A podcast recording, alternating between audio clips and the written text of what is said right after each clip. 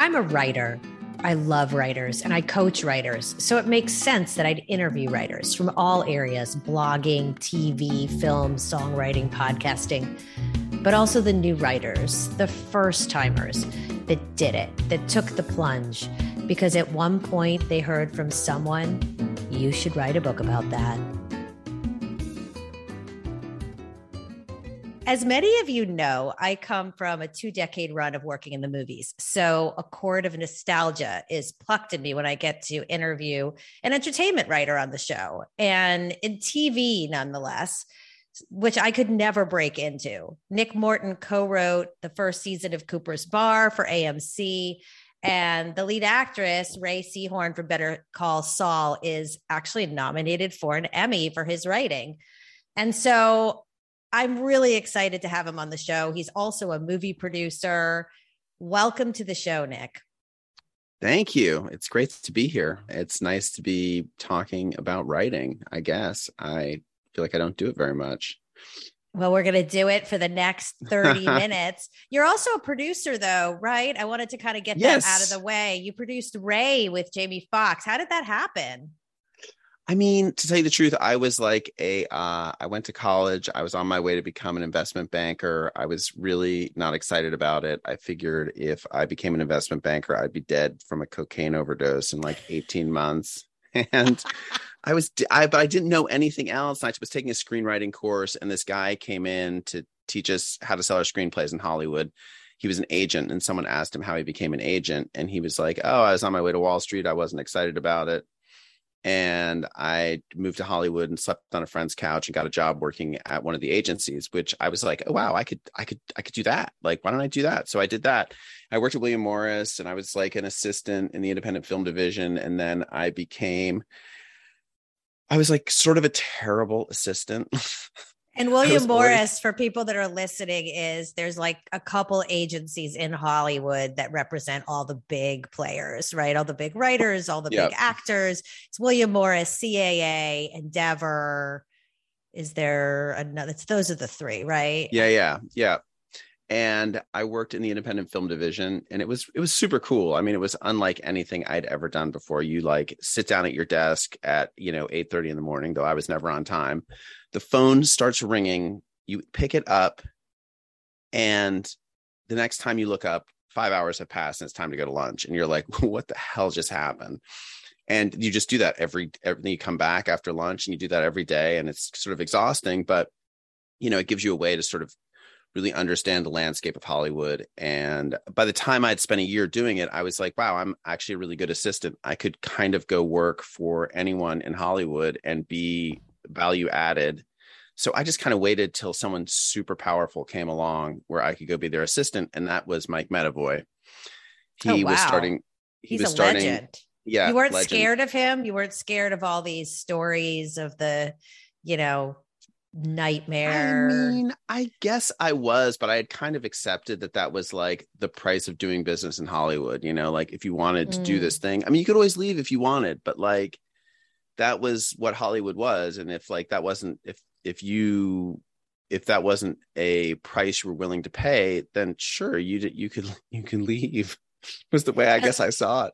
And let and, me just go. Let me just go back to. Well, we'll put a pin on this for one second because I just wanted to ask: Did you know at all at this point you wanted to be a writer? I mean, as a young boy, had you? Yeah, you know, as a young lad. I was okay. So you had that idea in your mind. It's funny. I was always interested in writing, and I had over the summer before I came to Los Angeles. I was at a lunch with some family friends and there was a big agent there this woman Boaty Boatwright and someone introduced me and they said oh this is nick morton. He's a writer. And Boaty was so sweet and interested in me.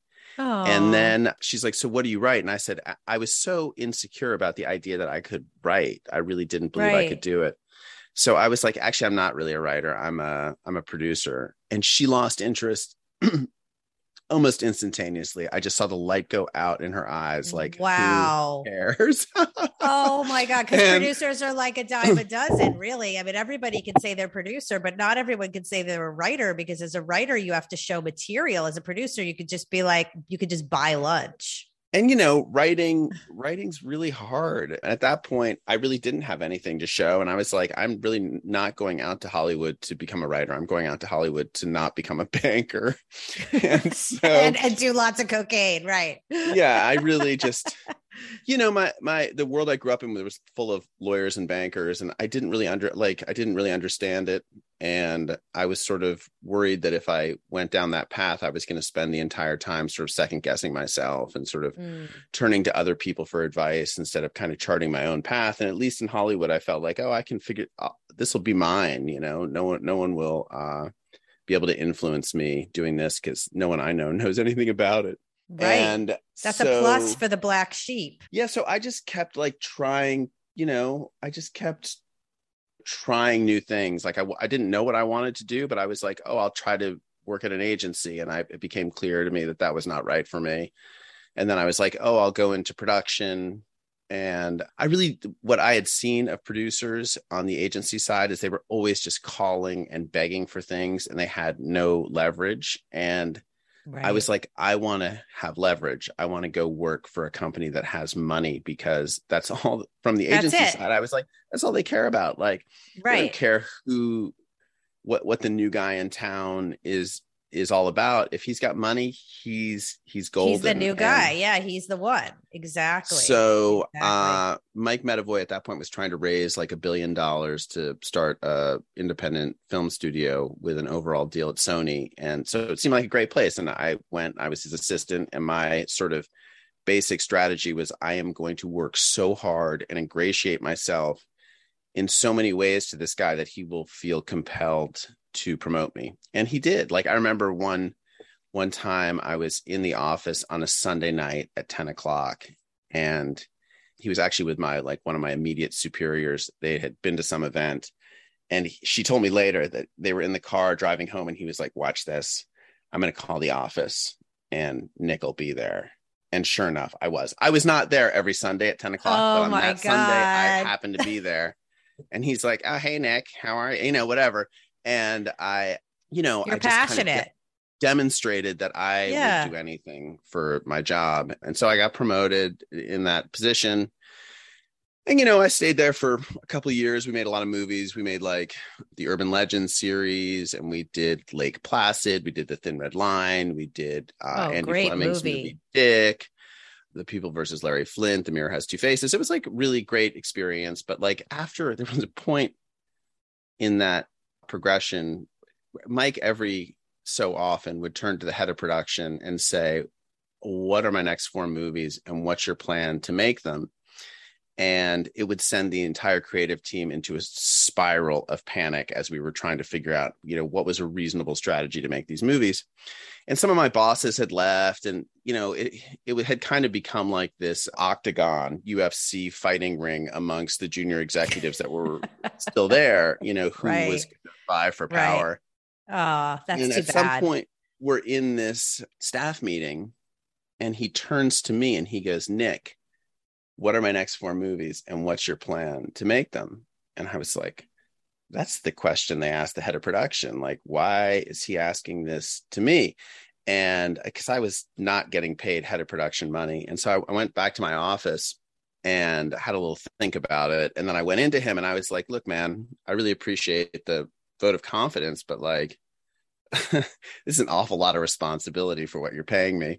And he was like, you know, this is this is a job you can do anything you want with. Make this company what you'd like. And I looked at the guys who were sort of at my level who were going to destroy me and I was like, I think I'll just get out of this job.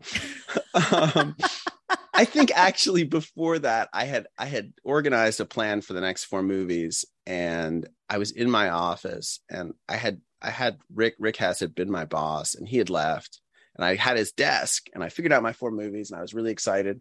And then I pulled out he had one of those like things that you put your keyboard on and he had taped a note card with his next four movies. And this had been like this note card must have been 12 12 months old. And it was the same four movies that I had chosen, and they had not gotten made in the past year.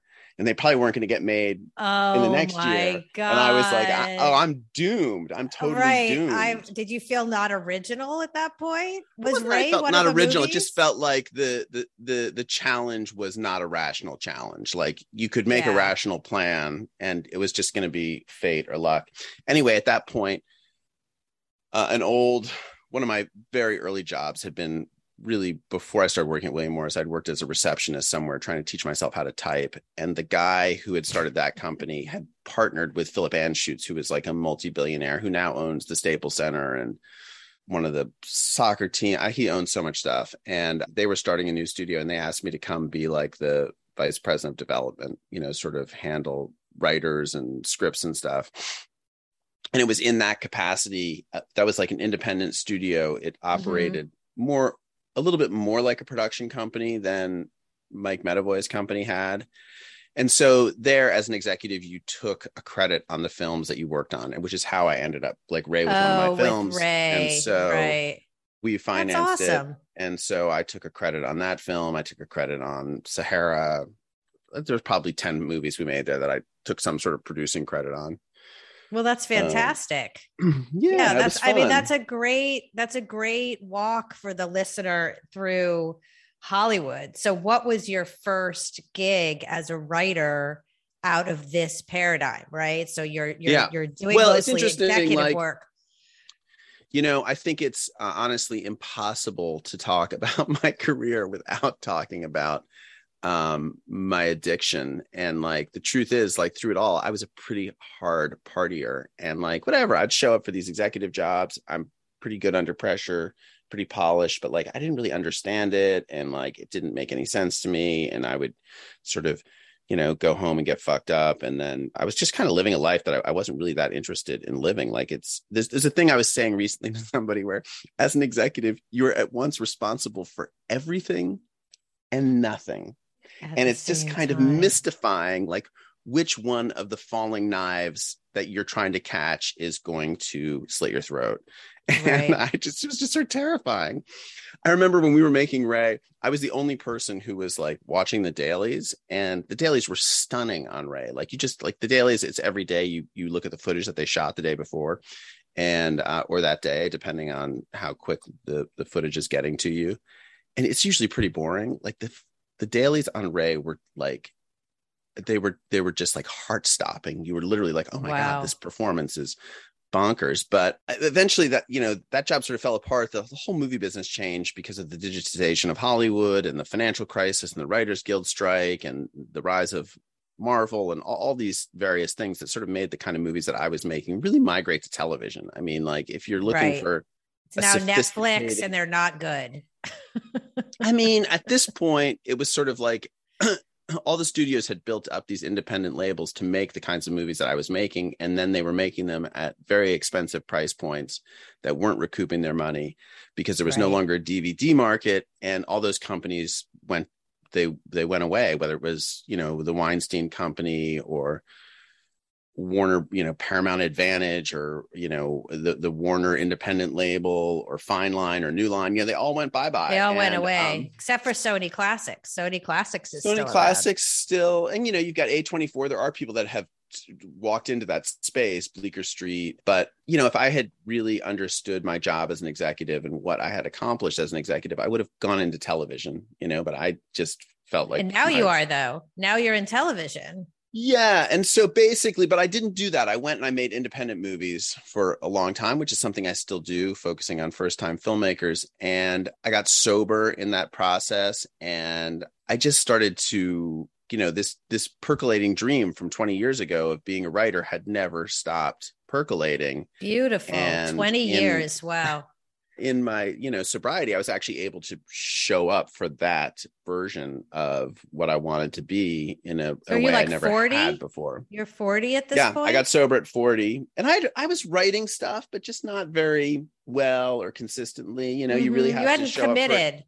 Every day. You know, there'd be stuff I would never finish. And I found a, I found a, a funny writing partner, which helped me. And she and I wrote a couple scripts together that I thought were really great, that I still think are pretty great in a lot of ways, that didn't really go anywhere. But I found I really enjoyed it. And then, you know, one of the things that really also helped me a lot was I started doing stand up and really was through stand up was able to develop some confidence that my voice as a storyteller was not only unique, but it was it connected with people and it was commercial. Like people wanted to come and see me tell jokes. And I was like, wow, that's that That's gave me great. a lot of confidence as, right. a, as a creative person to do things on my own and feel like I could do things on my own. and it's then, sort of like it's sort of like when you are i mean uh, listeners know i'm in aa but i know like when i first started having to give pitches in aa a pitch in aa is like you talk for 10 minutes about like what it was like what it's like now and and how you did it how you got sober i used to be terrified about those and now i just get up and i'm like whatever I'm yeah, funny, yeah. I'm dramatic, yeah, and it really I helped mean, me to speak in front of people and be my own voice and my own person, even in my writing. Well, I think writing's that way too. You know, you you you can put so much. I mean, I still do. I still struggle in front of the page. I'm struggling this morning in front of the page, but like, you know, you the more you're like the, the, the more you do it the lower the stakes are in some ways it's like stand up is that way if you're doing it every night well you bomb one night who cares you got six other nights that to right. to make it work Mm-hmm. Um, you know, and if you're showing up and writing every day, then it's like, yeah, you have a bad day. You'll, you know, maybe tomorrow will be better. But if you're right. showing up once a week and you know you've given yourself four hours on sunday morning to write and it doesn't go well well you know that feels like a catastrophe sometimes because you're like well i don't know if i'm going to get back here for another seven days you know yeah, exactly. And then you think about all the things you didn't do on Sunday and it could be committed to your craft. And now you feel like a jerk because it didn't work out. Yeah. Let me ask you this when you sit down to write, like you're saying you did this morning, you know, I, we all have our thing that we're good at as writers. And for me, it's dialogue. Like I'm an excellent right. dialogue writer. I think that comes from all the screenwriting years. So I'm constantly saying to my book clients, write more dialogue, write more right. dialogue. People don't want just page and page and page of paragraph, you know? what is your special like nick morton skill? I mean i feel like the thing that gets me going is to actually i mean i write for the screen so is to have the image and then try to translate the image to the page. Like i'm constantly seeing the movie. And so when i'm writing i'm always asking myself how the scene works. What's the opening shot? You know like how are we going to progress through this scene in a visual way from beginning middle to end? And then of course i mean the other most most important thing is what is the point of view? Whose scene is this? What are they trying to accomplish? And to what degree do they succeed or fail? What is their um, goal? What is their goal? yeah. what is their what is their motivation right? For you as the writer to extrapolate that from the character and then put it on the page. Yeah exactly. So i mean as far as like the the problem just to like finish telling the story basically what happened was i was involved in jill soloway's first movie. She's now joey soloway but at the time she was jill. The movie was called afternoon delight. It was about like a silver lake a affluent silver lake housewife whose marriage is kind of hit the the doldrums. And she befriends this stripper and sort of hires her to come live in their Silver Lake house as a nanny, but it's you know kind of unclear what her goal is, but really she's just hell bent on exploring her sexuality at this sort of midpoint in her life, and it's so funny and beautiful, and really I loved working on that movie so much. Kathryn Hahn stars in it, and I learned a lot from Joey in the way that they were so open to feedback and criticism and not mm. taking it all too seriously and um, the best in, kind of artist for sure. And in the aftermath of that they were going to do transparent for amazon and they sent it to my boss and i. I really shouldn't tell this story but i always do because it's the truth. And i read it and i was like i can do that. Like that is a version of television that i understand and that excites me. Oh wow. And i set that was the out catalyst writing a, a, a pilot that got made. It's called Halfway There. It comes out on Crackle hopefully this month.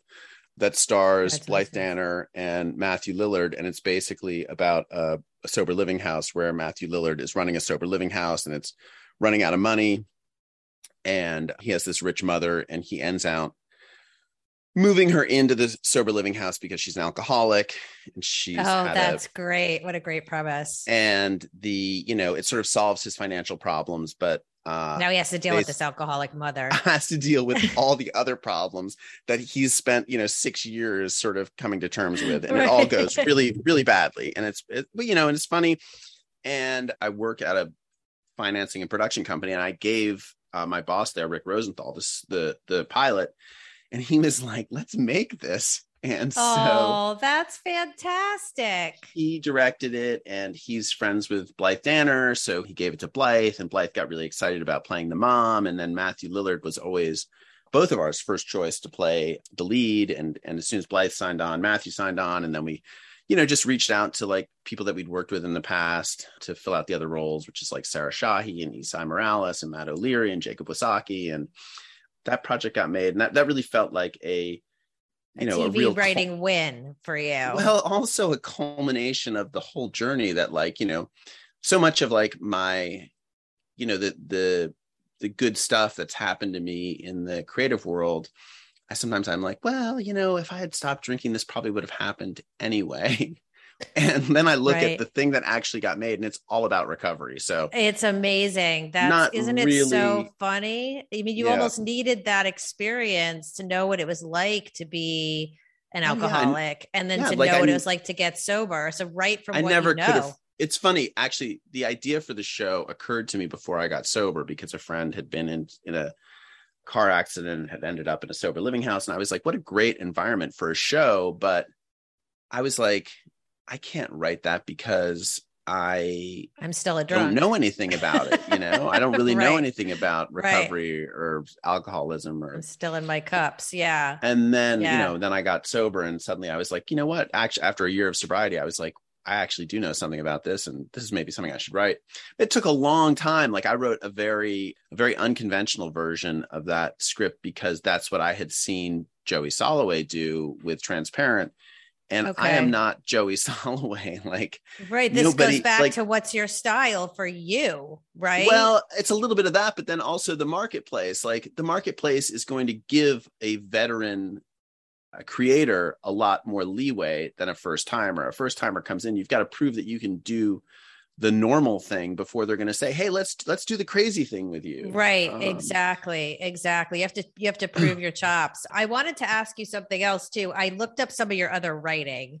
Uh, yeah. you've written for i guess they're online sites mr porter and the scoop and yep you know, I read one of your columns on kids' birthday parties in LA, which I thought right. was absolutely humorous and super cantankerous. And it was like an expose. And I loved this line. You know, I was going to pay $475 for someone to haul dirty crates of matchbox cars out of a creepy van, set them up in ramps on my driveway. We're lucky we don't call the cops. And it's like for any parent who's realized that having a, a, a, birthday party either at the beach, which costs you about six cents, or in your apartment with a bunch of princess dresses, like there's such a scam on these like parties. And I loved your American Girl doll story. That was like that oh was that, that, was hysterical. Here you are in Hollywood. You know, you've got a job, you've got access, you've got some, you know, decent decent accolades.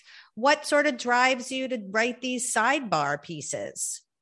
I mean, honestly, like that of all the things I've written, that is probably one of my favorite things I've ever done. Like I'm so thankful for that opportunity to like memorialize the experience of being a parent in a, a way that was pretty free and and funny and true with like a really talented editor and John Brody at Le Scoop.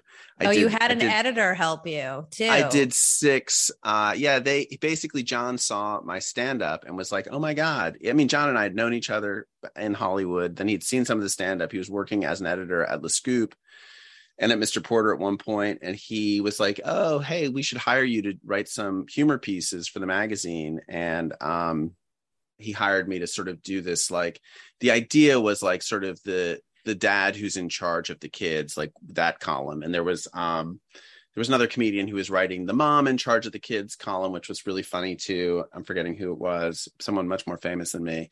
And then there was um you know there was like a gay da- there was so there were a bunch of so every you know sort of rotating weeks there would be some sort of parenting column from a different point of view and i got paid for it and i really loved it and it was like it was such so a, relatable. It was such so a, uh, relatable. honestly it was a, a real classy uh writing gig to tell you the truth in that like you know he's john was great editor and like they put it together with great artwork. They had a, a guy named adam nickel in australia who was drawing the original cartoons for it every week and uh, yeah no i'm and the things like that just they don't come along very much. It's like the i've done other stuff where it's like you're writing a gift buying guide for like usa today and it's like so much work to do it well. It's like so much work and it's zero money and you're like what am i doing I know, I know. I was like looking up how to write for travel and leisure because I had a really funny piece I wanted to write about like finally hiring a concierge in Paris and like what I went through to like deal with my limiting beliefs about money to get this concierge and you know how I behaved with the concierge and like I looked it up and I was like, oh my god, like travel the guidelines and the work and the effort. Then they pay you like 500 bucks, you know, but yeah, it's, yeah. it's status, you know, you get like published in something like that. And, you know, you have these bylines now as a writer. yeah yeah know? i mean it's good experience i think all you know work begets work you know and to tell you the truth like that parenting column so many people in hollywood read it and there were so many people talking to me about doing a series or something based on it Right. It does. Um, It does show. I looked on Mr. Porter. I couldn't find anything. It was a men's clothing. I was like, did he write about men's shoes? I mean, what did he write up? oh gosh you know it's so funny i just took down my website because i was like I noticed that. I went to your website and I was looking for your for your pieces on it. Yeah, I so don't. I don't know. I was in a moment of like, why I'm spending too much money on on all this stuff that nobody ever uses.